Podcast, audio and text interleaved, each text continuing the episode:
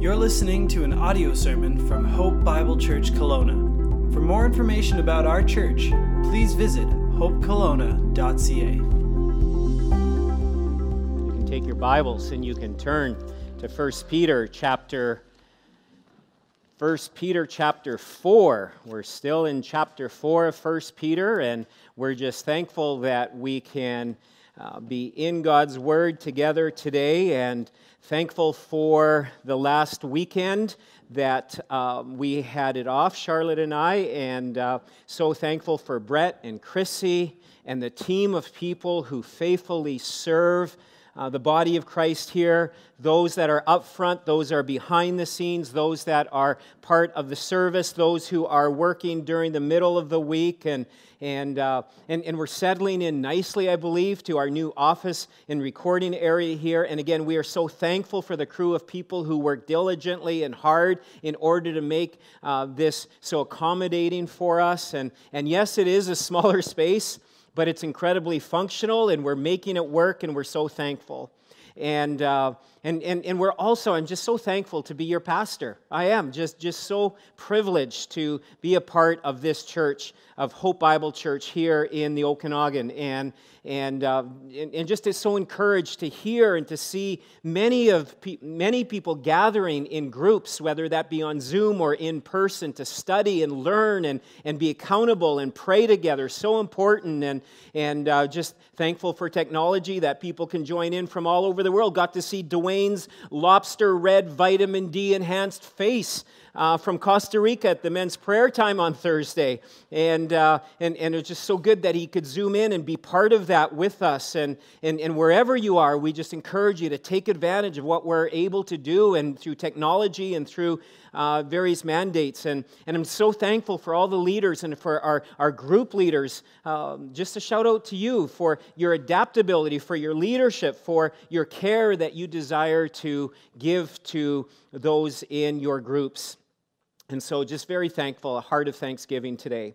And, and so, let's get to God's word. Remember, here in 1 Peter chapter 4, um, the entire book of 1 Peter was written to Christians in Asia Minor who were facing mounting persecution because of their faith in Jesus Christ. And in the years that would follow, Emperor Nero would come against God's people. He would come against the church and he would come hard.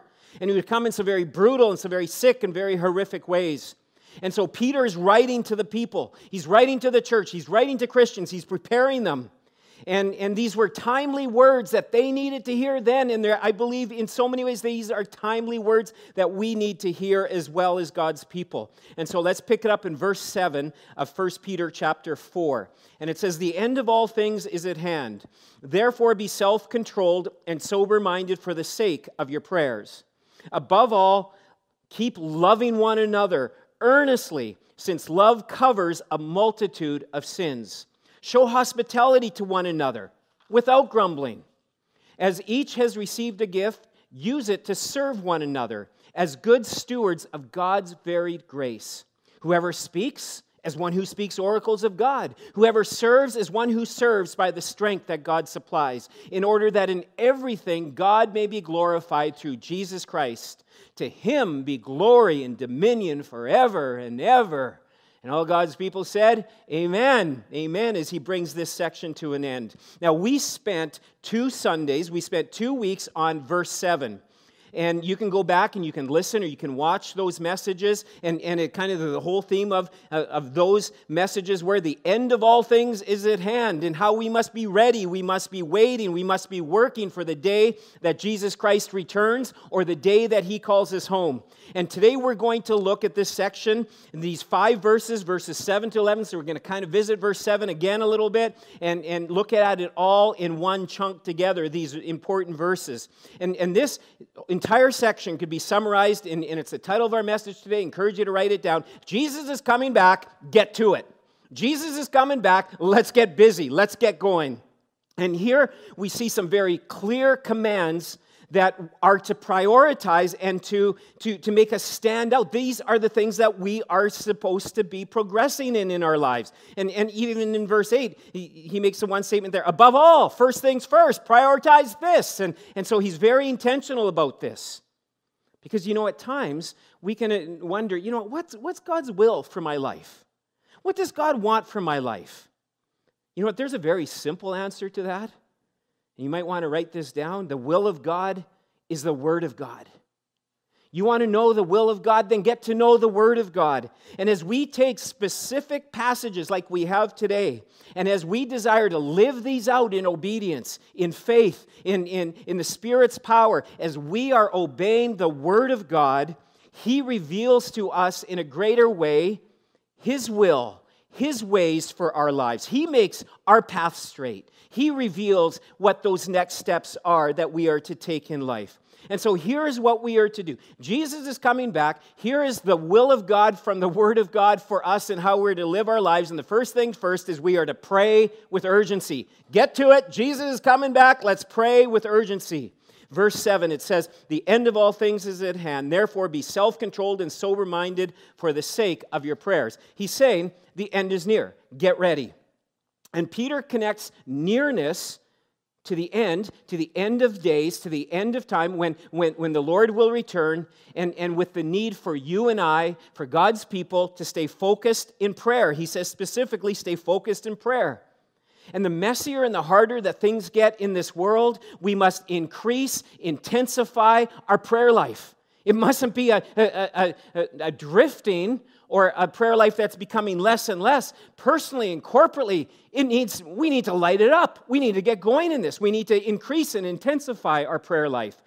Jesus said in Luke chapter 21, verse 36, He said, Stay awake, stay alert, because in the end times, things will get more drastic, get more crazy, and we are to be prayerful as, as we see things developing in our world and things are developing in our world. We are to be a praying people because why? Prayer builds spiritual muscle. It's so that you and I, so we, so we as a church can remain strong, so we don't get weak personally and corporately. We pray because there is great danger that is facing us. And one of those great dangers that is facing us, that has faced believers through all generations, but especially now, even in a greater way, as we see the end approaching, is that we can easily fall in love with this world. And when we fall in love with this world, we become spiritually dull. And the day of the Lord, his return, or death, one of those are going to come for, for every one of us eventually. And it will happen. It will happen oftentimes like a thief. We won't be expecting it. A thief in the night. And have we been wasting our time? Or, yes, or even worse yet, are we unprepared for when he returns or he calls us home? Will we be unprepared? Will we be eternally destroyed? How about others around us? Our family, our friends, our classmates, neighbors, work associates? Will they end up in hell potentially because we were too busy living out our mission, living out our passions, rather than living out what God has called us to be a part of, to be part of His mission and part of His work? We are to pray, we are told here, for strength to endure and escape the trap of spiritual apathy. You see, we have a world system. It's a common enemy for each one of us that is working so hard to conform us into the pattern of this world. Romans 12 talks about that. Do not be conformed by the pattern of this world, by the gods of the age. Instead, we are to be transformed. But it's so easy for us to drift. John Piper said it like this He says, You do not drift into heaven. No one just drifts into heaven, it just doesn't just happen. He said, You drift into hell. And that's serious. And how do we stay alert?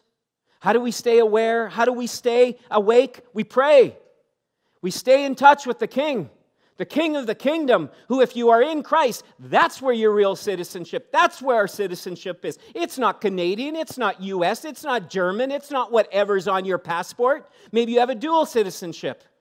Well, if you have a dual citizenship and if you're in Christ, then you have, a, you have three citizenships. And our ultimate citizenship is not Canadian, is not American, it's heavenese. We have been, we are part of the heavenly kingdom if we are in Christ. And that is the king, and that is the kingdom that we are to be building, and the king that we are to be obeying and honoring. And he says, sober minded in there. Again, he, this is be in your right mind, be aware, be awake. knowing that these forces are trying to put you out, trying to put us out of our right mind. Forces like addictive forces that want to inebriate your soul. Just like alcohol, drugs, weed causes you to disconnect from reality. And Peter is saying that we can become drunk, we become intoxicated with the world, and we start to become woozy when it comes to spiritual things. We start to get in the sway of the spirit of the age, and we get lulled into spiritual lethargy by entertainment, by personal ambition, by distraction, by busyness. And these things come to us and they keep us from prayer. They keep us from communion with God personally and corporately with others. You see, we live in North America. We're busy people. We need to produce. We need to put out.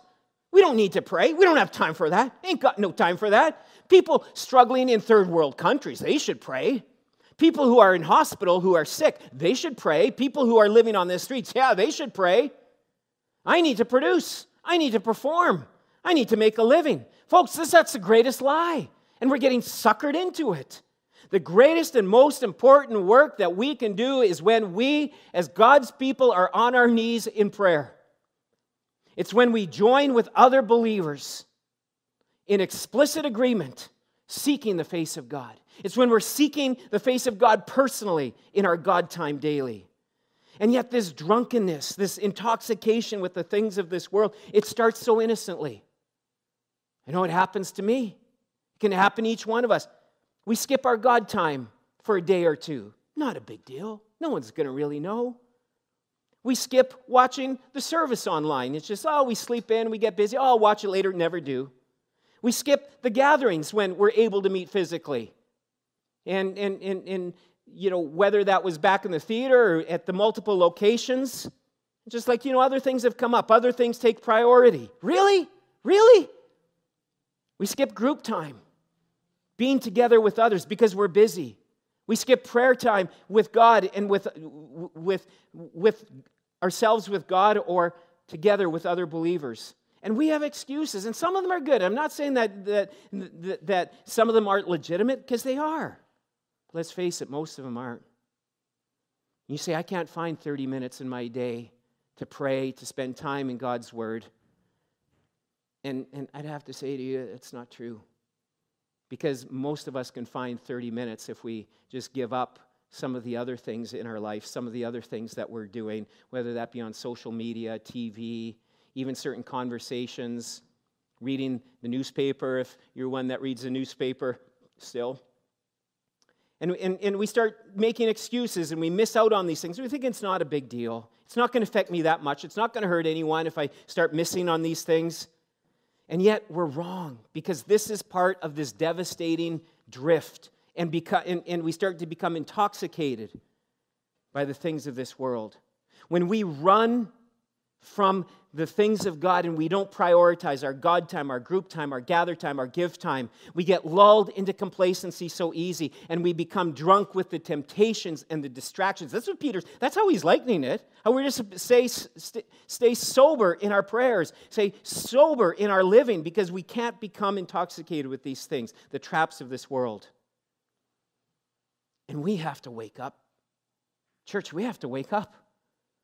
The Christian community nine months ago was grieving the death of Ravi Zacharias. And today, the Christian community is grieving and the world is laughing at the devastating dark side of a very sick man, a very spiritually sick man. How sobering and alarming and sickening to his victims and to his family and those who have been so greatly impacted by his life and ministry on the public side but it shows that the heart can be so wicked, desperately wicked, God's word tells us. That there's hidden caverns in each one of our hearts, areas where we get lulled into thinking it's not a big deal. No one will know. It's just my little secret sin. It's just this little guilty pleasure. Men, you need men in your life. Not your wife, not your fiance, not your girlfriend, not your drinking buddies, not the buddies that you do sports with. You need godly men. And maybe, maybe the ones you do sports with are godly men. But you need godly men in your life, man, that are going to drive you to the Word of God, that are going to drive you to accountability. They're going to help you to root out some of those areas that the areas of sin, not some, all of the areas of sin in our lives as, as they are being exposed to us by God's Spirit and through His Word. Women, you need godly women in your life. It's dangerous to try to live it on your own. Again, rooting out the weeds of sin. We need that. And if you don't pursue this, if you aren't pursuing, men, if we're not pursuing relationship with other men for accountability and, and, and sharpening one another, and ladies, you doing the same thing with other ladies, we're living dangerous lives. You need to be in a group. You do. Prioritize your week, your life, your childcare, your work. So much is at stake. And yet we're out making money. We're out busy doing this. We're out playing sports, doing hobbies, running all over the place. And we can't spend time nourishing and, and, and, and allowing God to do that work in our heart. Sign up today. You can sign up online through our online connection card. Get to it if you're not in a group. And if you're in a group, show up. Show up and be engaged. Look alive. Talk, pray, share. Press into the growing, deepening levels of accountability with, with, with, men, with other men in your life, ladies with other ladies, confessing and repenting and, and, and finding that accountability. James 5 says that, that we are to confess our sins to one another. Yes, God's word says we are to confess our sins to Him, to, to God, but we also confess, we share them to others, and we confess, I, stu- I stumbled, I struggle, I'm battling this. And it says, and we will be healed. There's a healing that comes through the accountability, through the sharing with one another. Folks, we need to take this prayer seriously in our group time. Encourage you in our group time less talking less sharing more praying. Let's not you know give all the long version of the story and hog all the time or take that time uh, in your group and, and you know and then someone has a remedy to this and oh i had this happen and you know and it's not about praying for everyone all around the world. It is praying for oh god oh god it's me it's me standing in the need of prayer and how can your brothers and sisters support you in that? Let's be let's be really on target on there that we're getting after these things it's so important that we be praying. Men, Thursdays, 12:15, Kelowna Glass. You can join us. Men praying for men to be biblical men, to be men of God. And we're doing this from 12:15. We're doing it for half an hour. Sometimes it goes longer because it's a sweet time in prayer as we hit our knees and we're praying. Just, just, just praying for, for, for ourselves, for one another, and for the men at our church. Thursday night, we have Zoom prayer time. I mean, it's easy to just to hook onto that and to be part of that. And, and, and, and these have been some sweet times, sweet times of prayer that, that COVID has kind of forced us or caused us to do. And, and there's a, a good side to all this because it's causing us to pray. But you know what? There's a bit of a problem. Many of you aren't there. Some of you used to be, and now you're not, or, and, and some of you never have. And again, I understand some of you can't physically, you just can't make it. Some of you are at worship practice that night, and there's other things. I know that life happens, but we need to be carving these times out and making them a priority in our lives to, to gather with other brothers and sisters and pray and share and get after it together. You say, Oh, Meldon, this is quite a Meldon rebuke, isn't it? No, this is God's word to us. The church in the book of Acts, when they faced desperate and difficult times, what did they do? They prayed. They got after it, sometimes nights of prayer. They just went to prayer and they saw God show up and they saw God work. And I think the church today, we're in some pretty desperate times and we need to be praying. Desperate times call for some desperate measures and we need to be urgent in our prayer. Oh, I pray that there would be a greater and a deepening urgency and, and faith filled boldness as we pray, as we seek God. And that's one of the beautiful things about corporate prayer. As we learn and we hear others pray and we join in with them and we agree with them, and it emboldens and gives us faith as we hear their faith that's rooted in the truths of God's word. Jesus is coming back. Pray with urgency. Priority in our lives. Second of all, Jesus is coming back. We ought to love to the limit. Look what it says in verse 8 above all, priority, clear the table, above all. Keep loving one another earnestly, since love covers a multitude of sins. Show hospitality to one another without grumbling. Now, this he's Peter's talking about here, and he's writing this under the influence of the Holy Spirit. He's talking about an ongoing, sacrificial, straining, exerting, all out, stretching, full capacity, everything you got to the point of exhaustion kind of love that we are to have. And this is a kind of love that we are to have not for ourselves, not just for our family or our inner circle, not just for the people who we like or are fun or that we're trying to get in good with. No, this is for the body of Christ. This is specifically geared for and directed to the church. The love that we are to have for God's family, His bride. This earnest love that he's talking about in the original Greek, we see this earnestness in this word it is the word similar to a participant in a race. Uh, uh, uh, a race and, and the racers, I guess you could say, I don't know if that's the right word, I'm just blanking out here, uh, leaning into the finish. And here we say, see Usain Bolt stretched out. Look at the muscles bulging. Looks a lot like me when I run. yeah, right. And, and still, he's, he's labeled as the fastest man in the world. Muscles stretched, full exertion, giving it his all. That's why he's the fastest man in the world, because he's pouring it on. I like this picture. This is an actual race of the SEC Outdoor Championship Games in 2019. Ironically, this guy who's diving for the finish line, his name is, what a great name, Infinite Tucker. Great name, hey? And, and this is a swan dive that gave him first place in the 400 meter hurdles, finishing 0.09 seconds ahead of the other guy there. The other guy was choked. I was reading about it this week. Amazing. And, and this guy, he, he, he, said he lost the race last year, and he's like, I'm not going to lose. And at the very last minute, he, or last few seconds, he saw, I'm losing it. So he did the swan, swan dive, and he made it. Now, how about this? This is the way that we're also, no matter the age, no matter how old you are, we are to earnestly, fervently love one another. Take a look at this guy.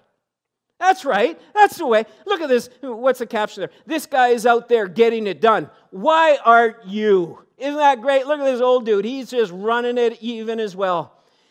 This is for each one of us, no matter how, what kind of physical shape we're in, no matter how old in the faith or how long in the tooth we might be, we are to have a stretching love to the max. It, it, it's not a conditional love, it's an unconditional love, a love from the heart. And this isn't just a saying love, saying I love you, and saying I love the body of Christ. This is a doing love, an action love. This is the word agape. And this is, an agape is a love from God. And, and that's what it means. It's one of the fruit of the Holy Spirit, listed in Galatians chapter 5. This is the kind of love, this agape love, this love from God, that is described in 1 Corinthians 13. And It says this, and it's on the screen Love is patient and kind. It does not envy or boast. It is not arrogant or rude. It does not insist on its own way. It is not irritable or resentful. It does not rejoice at wrongdoing, but rejoices with the truth. Love bears all things, believes all things, hopes all things, endures all things. Love never fails. But where do we get this kind of love from? not from ourselves because we have limited capacity. You see, our love is oftentimes a selfish, a stingy kind of love, and we don't have a huge supply of it. But God not only extends His love to us, but He also supplies it for us to be able to share it and show it with others. Take a look at Romans 5, verse 5 on the bottom of your screen. And there it says, God's love has been poured into our hearts through the Holy Spirit who has been given to us. This is a pipeline, a pipeline of God's love that is poured into us by His Spirit. That's amazing. This agape love is, is an endless supply. And as we daily walk and keep in step with the Spirit, and how do we do that? How do we walk in step with the Holy Spirit? By confessing and repenting of our sins, keeping short accounts with God, not grieving the Holy Spirit by sins of omission, things that we've done, or, sin, or sins of commission, sins that we've done, or sins of omission, things that we know we ought to have done, but we didn't do, and no one even knows except God and us because we, we have omitted in these areas of obedience and we confess those. It's keeping short accounts with God, it's not grieving His Holy Spirit. And as we are emptied of this sin in our lives and we are confessing that and desiring to be right before God, we ask His Holy Spirit then to fill us, empower us, strengthen us. And with Him, there's that endless supply of power and strength and supernatural love. But let's face it, we all have scars, don't we? We all have relational scars. And sadly, we've all had sad and hurtful and disappointing experiences with others, whether that be with our family, with friends, in a work situation, in a church family, and even with church leaders. And we must understand that none of us are immune, first of all, from experiencing this, but none of us are immune either. We all have the ability to create nuclear relational bombs. We all do. In any friendship, in a marriage, in our family, with friends, within the church, we have the potential to create a relational bomb if we want to. And let's face it hurt people hurt. Hurt people hurt others. And what Peter is saying is that as the end draws near, it's going to get harder to love one another. Jesus warned in Mark 13 and in Matthew chapter 10. He said that, that in the end times, brother will betray brother. People will, will turn on one another. Even in the body of Christ, it's going to get harder to get along. And ain't that the truth? It's happening. And we are being so stretched these days as the body of Christ in society, in families, in the workplace, within the church, even. COVID 19 is exposing so much. And here, here's what I believe is seeing, what I believe is happening is COVID is exposing areas in our life and oftentimes sin in our life that has already been present, but now it's just bringing it to blossom. Example of this, Charlotte and I, over the last few months, have uh, watched a few episodes of Dr. Pimple Popper.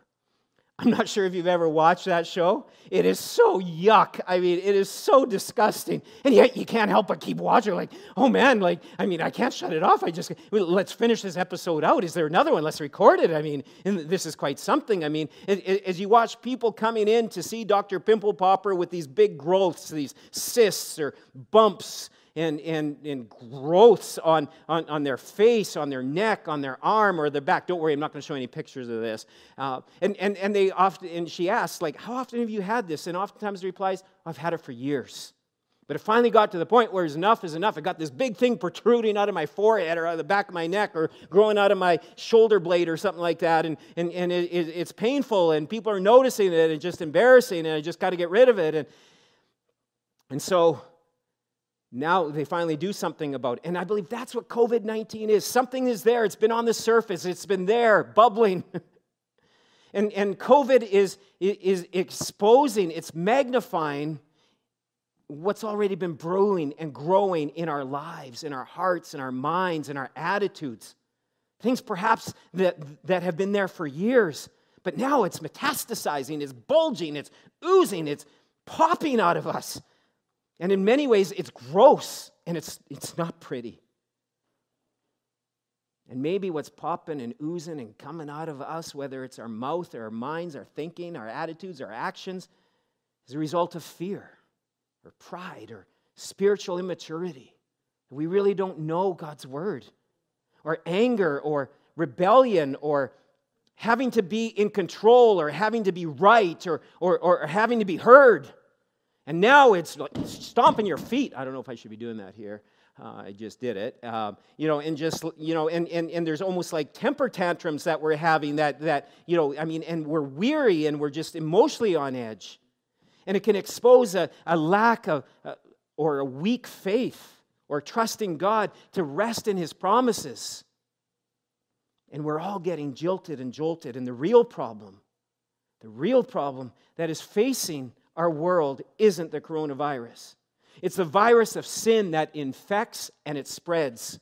And no mask, no two, three, four, five, six, seven, ten masks, whatever we've been told to wear by some or that some have kind of joked about. Um, no mask, no nothing on earth can spread, can stop the virus of sin. Only the cleansing power of Jesus Christ. And as the cleansing power of Jesus Christ floods and forgives and cleanses our sin, we are also then covered with his love. Brett and I met this past week with some fellow pastors and church leaders and uh, spent most of our time praying. Pretty much a, a good hour of just praying and seeking the Lord together. It was so good. And before we went to prayer and afterwards, we all admitted we're tired, we're weary, as many of you are as well. And this is a hard season. This is a difficult season. People are upset, they're angry. They're angry in our churches. They're upset over decisions being made or decisions that are not being made. And to lead and to care for the flocks that God has entrusted to church leaders today, it's not easy, that He's entrusted into our care.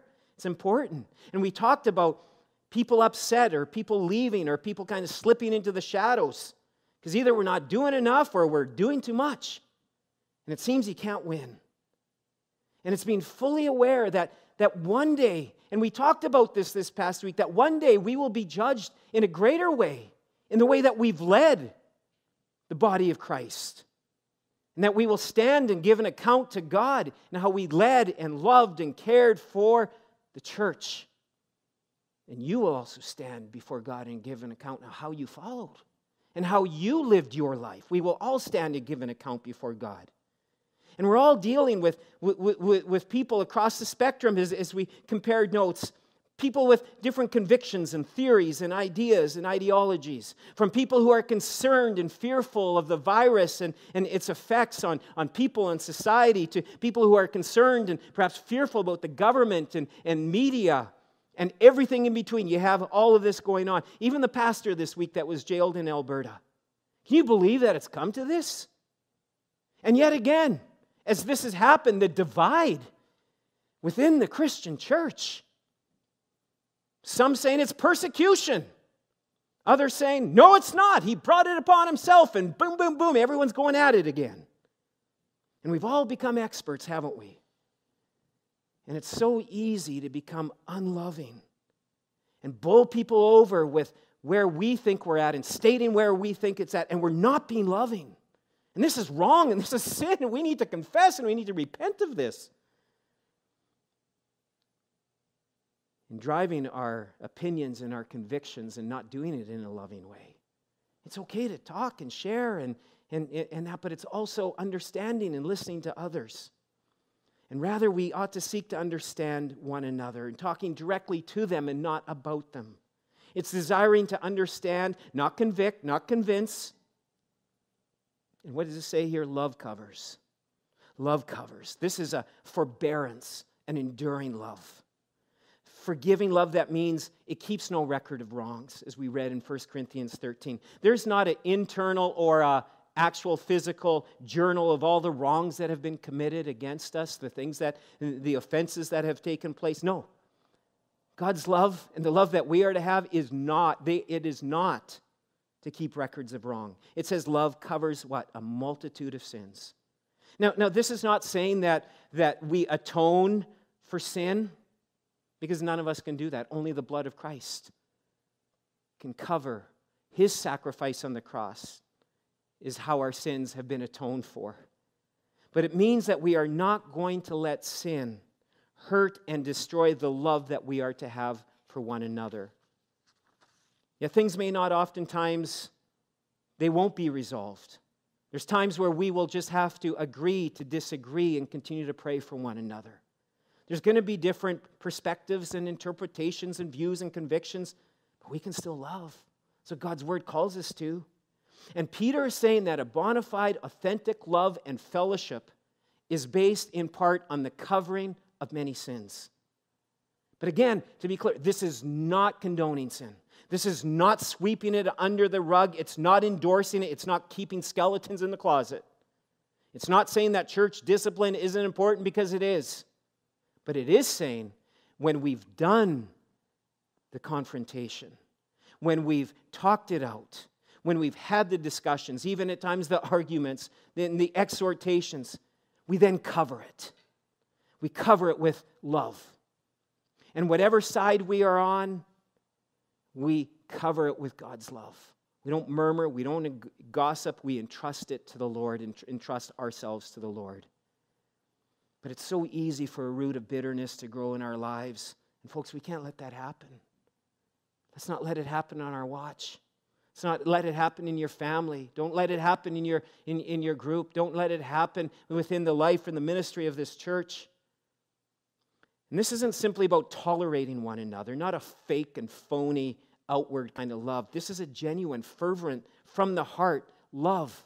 Looking ways to love and to show that love through words, through kindness, through, through, through radical deeds, however the Lord leads us in that to show love. Loved ones, listen up. You got to listen. If anything gets dropped as a priority in our lives because of busyness, because of distraction, because of tiredness, this is not it. He says, above all, we are to pursue this this deep, continual, intense, stretching love. And look at in verse 9, it says, Show hospitality to one another without grumbling. See, I'm grumbling because I can't have people in my home right now. I'm not supposed to. Yes, we are commanded to do this. I talked to a church leader in another province last weekend, and he said that, that their church uh, in their province, they weren't allowed to go to restaurants. Coffee shops were all closed down, as well as they weren't able to have people in their home. And, and, and at times, they realized that there are needs, and people are struggling and suffering. And there is something special when someone in COVID, past COVID, whatever it is, when they walk across the threshold of the doorway of a home and you fellowship together. There's something that happens in a relationship, there's something about care. And so this church leader said there's times where we've just taken it where we have to do this. And everyone, again, different convictions and, and, and understanding in this, but we are to show hospitality. And as things, restrictions lift, we, we need to show hospitality. We need to invite people into our homes. We need to make up for lost time. But hospitality is more than tea and crumpets, it's more than sandwiches, it's more than a steak dinner, it's more than whatever you may enjoy in home hospitality. This is about making room for strangers. This is what the text is really getting at in the context that it is that we are to make room for strangers in our life, people who we don't know, extending ourselves and not being cliquey not having our own little group of people. And, and, and so we invite others into our lives. We invite others into our groups. We invite others into our church, into areas of ministry, so that many people who are lost, who are discouraged, can be discipled and find community and friendship. And so we press on in this. It's going to press on us. It's going to be hard. It's going to move us out of our comfort zone, but we need to do it. It's God's command to us. And yes, groups and people and getting to know them can be awkward. There's a lot of awkward people out there, and you're one of them, and so am I. But so we progress to this and we, we, we march on. This is a command, this is something we're told to do. Jesus is coming back. Get to it. These are priorities. Pray with urgency, love to the limit, practice hospitality, make room for strangers, get into a group. And then, third, we see serve in the Spirit's strength. Look at verse 10. As each one received a gift, use it to serve one another as good stewards of God's varied grace. Whoever speaks is one who speaks oracles of God. Whoever serves is one who serves by the strength that God supplies. Now, listen up. Every believer in Christ, every believer in Christ, and that includes you if you are in Christ, you have been endowed with a spiritual gift, a grace gift that is deposit, not a talent, a grace gift that has been t- deposited in you when you first came to faith in Jesus Christ. And usually it's in some sort of form of a seed. Just, and just like a seed is small, it is delicate, and it needs to be placed well, it needs to be nurtured, it needs to be cared for, and it grows over time. And here, Peter, he talks of serving gifts. Here in, in, in uh, verses 10 and 11, he talks about serving gifts, he talks about speaking gifts. And then you see some other passages, scriptures on the bottom of the screen 1 Corinthians 12, Romans 12, Ephesians 4, some other passages where other specific spiritual gifts are lift, li- listed. And listen up you've been given a spiritual gift, something that God has uniquely gifted you to be able to do, a, a, a gifting to bless the body of Christ, for you to use and to share with God's family. And you take that gift along with other abilities You take your life experiences all together, and we roll up our sleeves, all of us, and we serve for God's glory. Take a painter, for example. Take a look at this. This is pretty cool. A painter has a palette. This is what it's called a palette, and, and all the different colors. Um, that we have. And, and, I got this from Yolanda. She's uh, one of the ladies, one of the families at our church, and, and, um, and she's a painter, and she does some, some really good work. And, and so she, she lent this to me, and don't worry, the paint is dry, but isn't that beautiful? Just look at the colors there. And, and, and each of these colors, they can represent you and me. And, and look at how they're kind of mushed together. They're kind of, you know, all joined together and, and, and creating other colors and, and that sort of thing. And, and it's all working together to make something really incredibly beautiful. Take a look at this. Trust you can see this. Now, it's a good thing it's dry pink because otherwise I might be tempted to add a few little, you know, uh, I don't know what could be added. Isn't this beautiful? What a beautiful painting. And, and, and, and see what happens is when you take all these different colors and you mush them together, I don't know if that's the right word, probably not painter talk, but you blend them together and you work this on a beautiful tapestry like this, it ends up becoming something beautiful that gives pleasure and joy. And, and what's the unique thing? Everyone's different. Every original painting is different. No one's the same. Just in the same way, every one of these color shades is slightly different. You and I have been made, created differently by God to serve Him. Every church is different in how He's gifted us, and we are just so blessed in, in uh, many ways as the body of Christ in this. And so, as the painter makes something beautiful, God desires to make something beautiful out of our lives. He's the divine painter. And He places us, all the colors, on the palette. And then He works it together for something beautiful. And let's face it, over this past year, it's been so strange because not being able to gather in the way that we once did, and then we did gather for a season, which was awesome. But I believe that in so many ways, it's uh, we haven't had the programs and the ministries that, that we had prior to COVID. And we know that that's going to change hopefully soon. But we want to get moving and we want to get preparing for that.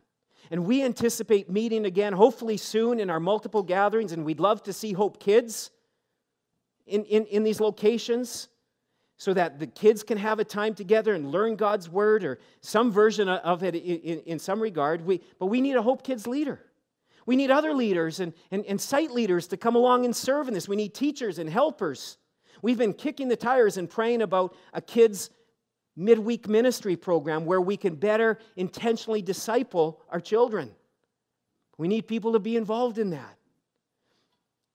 We need more help with our youth. We have an encouraging number of youth that are coming out midweek to their group. We need men, especially, to come alongside and serve in this. Whole host of other areas worship tech, video, sign up to serve, all of these different things. You can go online, you can go on our website, and it's right on the front page, right near the top, it says sign up to serve. And there's different opportunities that you can say, you know what? I'm going to I'm going to get busy. I'm going to get going on this. I'm going to get ready so that when we get ready and we get reopening again, that we're, we're flying on as many cylinders as we can as a church. And you say, but I don't know my gifting. I don't know what my spiritual gift is. Well, here's some quick ways. We cover this in step two, and I'm just going to cover it really quickly. First of all, we examine God's word.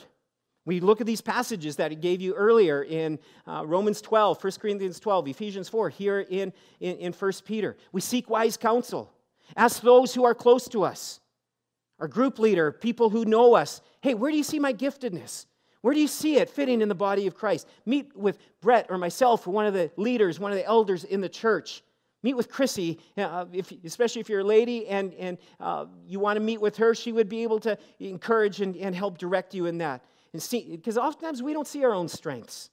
We see our weaknesses. We don't see our giftings and how we can be used, but we need seek wise counsel. Do a spiritual gifts inventory. Now, these aren't the be all, end all, and there's one on our website. You can go on the resources section there and you can do the spiritual gift inventory. Again, this is not anything that is, is scriptural, biblical, as far as like, this is my spiritual gift. This is what this, I answered 200 questions. This is what my spiritual gift is. No, that just kind of helps you to perhaps land somewhere. Um, but even more importantly than that, listen for the affirmation. Listen for the affirmation for others as you serve, as you take steps of faith, as you are affirmed by others, but even by the Holy Spirit. Does it give you joy? Is it something you enjoy doing? And, and, and that's an affirmation in itself. Because our, our spiritual gifts ought to bring us joy and bring joy to others as we serve. And then, fifthly, just get out and try something. Sign up to serve. Be willing, be available, be faithful. It's interesting that in this passage that Peter is telling us these important things because you know what? The sad thing is in the midst of the craziness and the chaos of life these can be the things that we can let go and think are not important. And the fourth thing that he tells us and the final one is we need to live for the glory of god. In order that everything god may be glorified it says at the very end in verse 11 through jesus christ to him be glory and dominion forever and ever. Amen. Folks this is the word of god to us. Supernaturally placed in 1 Peter to struggling Christians facing growing and mounting persecution. And the Holy Spirit gave these commands to the people then, He gives them to us today. And so oftentimes, these are the things we abandon, we run from, we isolate, we kind of head for the hills. We don't do that. We stop attending, serving, praying. No, this is the time we, we bear down and we go harder at these things. And at times we just want to quit because life gets hard. These things get difficult. But, folks, Jesus is coming back. Let's get to it. I encourage you to bow your heads. And in light of God's word today, the question for you is how are you going to respond? How's your prayer life? What needs to improve? Where do you need to get committed and plugged in? Who do you need to forgive? Who do you, who do I need to show agape love to in a very specific way? God's been laying it on your heart. I've got to show some love to that person. Where are you at in joining a group? Are you in a group? If so, be all there. If you're not in a group, sign up. And where do you need to plug into and serve in the body of Christ? These are commands from God's Word.